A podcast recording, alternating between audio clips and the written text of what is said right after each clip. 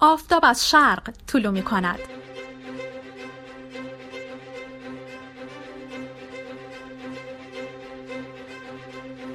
شب خوش. امروز یک شنبه 22 تیر ماه 99 شمسیه من بهناز شیربانی هستم و قراره به روال هر شب در پادکست خبری شرق همراه با همکارانم بخشهایی از مهمترین اخبار امروز رو با هم مرور کنیم.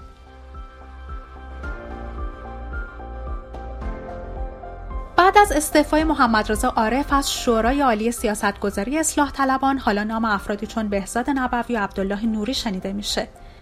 این در حالیه که معلوم نیست اجماع اصلاح طلبان بر کدام که از این نیروهای سیاسی قرار می‌گیره و آیا اصلا خود این دو شخصیت تمایلی به حضور در مسئولیت ریاست شورای عالی دارن یا نه؟ گروه سیاسی روزنامه شرق درباره این موضوع گزارش تهیه کرده که بخشی از اون رو با هم میشنویم. استعفای محمد رضا عارف از شورای عالی سیاستگذاری اصلاح طلبان هنوز در ابهام قرار داره که نامهای جدیدی برای جایگزینی او به گوش می‌رسه. از بهزاد نبوی، محسن هاشمی و مجید انصاری تا عبدالله نوری. اخیرا حسین مرعشی سخنگوی حزب کارگزاران سازندگی در گفتگو با روزنامه مطبوع حزبیش یعنی سازندگی درباره اینکه چه کسی می‌تونه رئیس آینده شورای عالی باشه گفته آقای نوری گذشته از اینکه خودش همین مسئولیت را نخواهد پذیرفت اما پیام همراهی و همکاری با نظام از طریق او منتقل نخواهد شد. اما بهزاد نبوی می‌تواند انتخاب خوبی باشد. مرعشی همچنین محسن هاشمی و مجید انصاری رو هم به عنوان کسانی که می‌تونن رئیس شورای عالی باشن نام برده. این سخن مرشی در حالیه که کرباسچی دبیر کل حزب کارگزاران در تیر ماه سال 97 درباره ریاست پارلمان اصلاحات به باشگاه خبرنگاران جوان گفته بود عبدالله نوری شخصیت قابل احترام توانا در حل مسائل سیاسی صالح و با سوابق مثبت است که می تواند گزینه مناسبی برای جایگزینی عارف باشد اما در این باره باید اعضای پارلمان نظر دهند. در این حال که طرح پارلمان اصلاحات هیچگاه اجرایی نشد اما این سخن کرباسچی نشان میده که نظر دبیر کل حزب کارگزاران بر عبدالله نوری بوده. هرچند کرباسچی بعد از این گفتگو در گفتگوی دیگری با روزنامه اعتماد گفت که منظورش این بوده که امکانش هست که عبدالله نوری هم نامزد ریاست پارلمان اصلاحات بشه.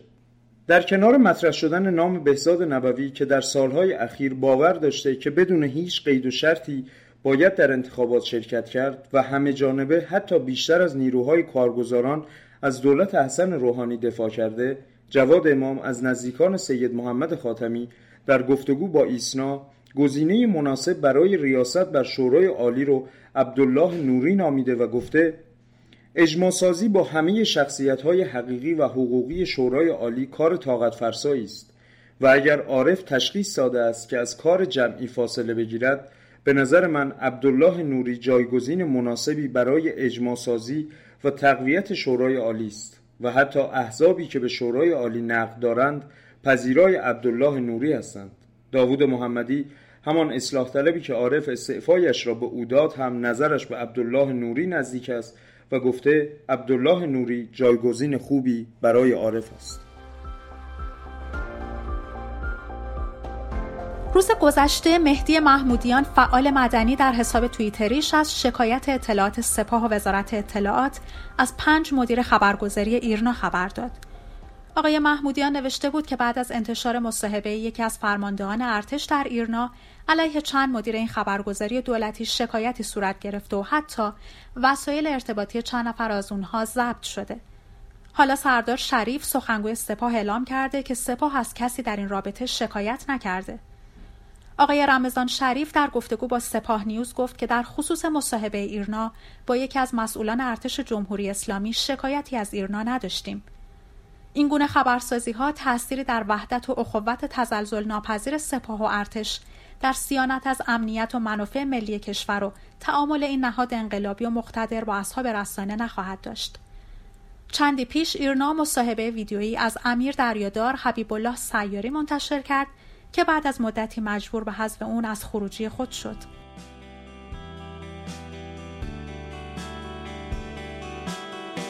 گروه جامعه شرق فردا مصاحبه داره به خانم دکتر آذر تشکر جامعه شناس شهری درباره اخلاق اجتماعی در دوران کرونا توضیحات شهرزاد همتی درباره این مصاحبه رو بشنویم روز شنبه بود که سخنگوی سازمان تعذیرات حکومتی از تشکیل بیش از 6500 پرونده در طرح نظارتی سلامت محور با موضوع کرونا خبر داد.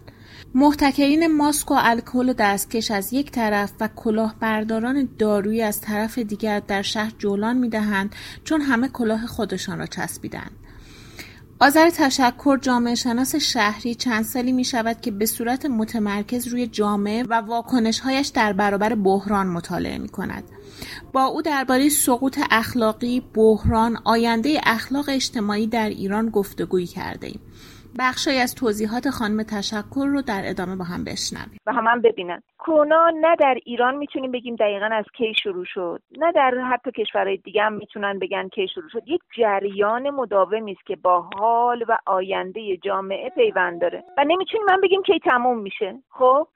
حالا یه همچین وضعیتی یه همچین بحرانی که شما نه آغازش نه انجامش و نه سرنوشت آیندهش رو می‌تونید پیش بینی و برنامه ریزی بکنید و راجبش به طور یقینی حرف بزنید و قسم بخورید که آقا اینجا شروع شد این به این دلیل شروع شد و, فقط فرضیاتی داری؟ یه همچین بحرانایی گویی که بحرانی است که با زندگی اجتماعی به شدت ممزوجه. خب دیگه از حالت رخ داد ایونت اتفاق در اومده. خب بنابراین ما اینی که بگوییم آدم ها باید آماده باشند برای یک رخدادی برای یک اتفاقی دیگه اینجا معنی نمیده. اینی که ما بگوییم که آقا مردم را قبلش باید آموزش می‌دادیم دیگه معنی نمیده. اینی که بگیم نمی‌دونم فرض کن یعنی پیشا یعنی آمادگی های پیش از این بحران خیلی معنی نمیده. ناگهانیش یعنی انگار مثل دقیقا مثل همون حالت اون قورباغه است که آروم آروم گرم شد یک دفعه متوجه شد پخته شده. خب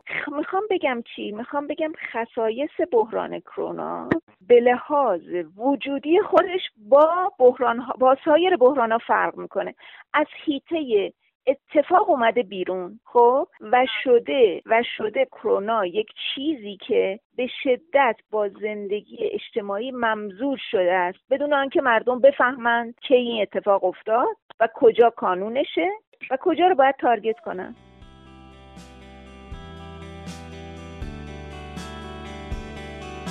در هفته افاف و هجاب شاهد اظهار نظرهای عجیبی از سوی برخی چهره های سیاسی هستیم. روز گذشته سید مصطفی میرسلیم که از نمایندگان تازه راه یافته به مجلسه در حساب توییترش از کشف هجاب اجباری زمان رضاخان و کشف هجاب اختیاری زمان حسن روحانی گفت و تلویحا روی کرده این دو چهره رو درباره هجاب به هم نزدیک دونست. امروز هم حمید رسایی که سابقا نماینده مجلس بود و امسال در لیست اصولگرایان قرار نگرفته که به مجلس بره در حساب توییتریش از گشت ارشاد برای مردان بیغیرت خبر داد. آقای رسایی در حساب توییتریش می نویسه هر جا فقط زنان شل هجاب و بیهجاب رو مورد خطاب قرار دادیم و گشت ارشاد رو فقط برای هنجار شکنان زن به خیابان آوردیم خطا بوده. اون که اول باید به داخل ون گشت ارشاد راهنمایی بشه مردان به غیرته تب خرید سهام اونقدر توی کشور بالا رفت که فقط از ابتدای سال تا حالا چهار میلیون کد بورسی جدید ثبت شده. این یعنی مردمی که اطلاع زیادی از بورس و بازی های اون ندارن هم وارد این بازار پر ریسک شدن. اونم به امید به دست آوردن یک کمی سود بیشتر. قافل از اینکه اونقدر ترفند توی این بازار عجیب وجود داره که به اونها اجازه نمیده سودهایی که انتظار دارن و داشته باشن. یکی از این ترفندها دستکاری های نرم افزاریه که با ایجاد هنگی در سیستم سهامدار یا دیر ثبت شدن درخواست معاملاتش امکان بردن سود رو از سهامدار می‌گیره.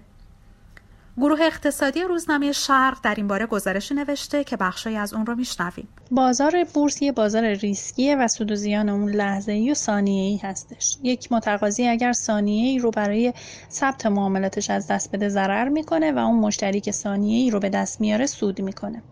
ترفند کارگزاری ها هم ایجاد دسترسی به همین ثانیه های طلایی برای سهامداران کلان هست.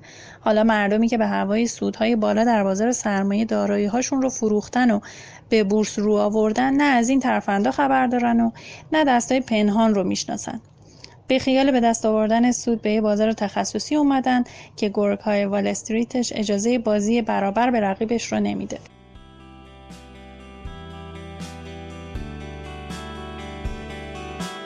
معاون وزارت بهداشت میگه که کنکور امسال حتما برگزار میشه ایرج حریرچی معاون کل وزارت بهداشت ایران میگه نمیشه دانشگاه ها رو تعطیل کرد. باید ترتیبی داده بشه که فاصله داوطلبان حفظ بشه و همه ماسک بزنن. حریرچی در توضیح این تصمیم گفته طول برگزاری کنکور و کل شرکت کننده ها به اندازه دو حضور در مراکز خرید شهرها نیست. او همزمان از تراکم چند هزار نفری در مراکز خرید و بازارهای دست دوم در برخی استانها شکایت کرده و میگه وقتی سینماها رو باز می‌کنیم دلیلی نداره که دانشگاه ها رو تعطیل کنیم. حسن روحانی یک روز پیشتر گفته بود اگر تصمیم بگیریم که کسب و کارها و فعالیت اقتصادی رو تعطیل کنیم مردم از فقر و گرسنگی به خیابونا میریزن.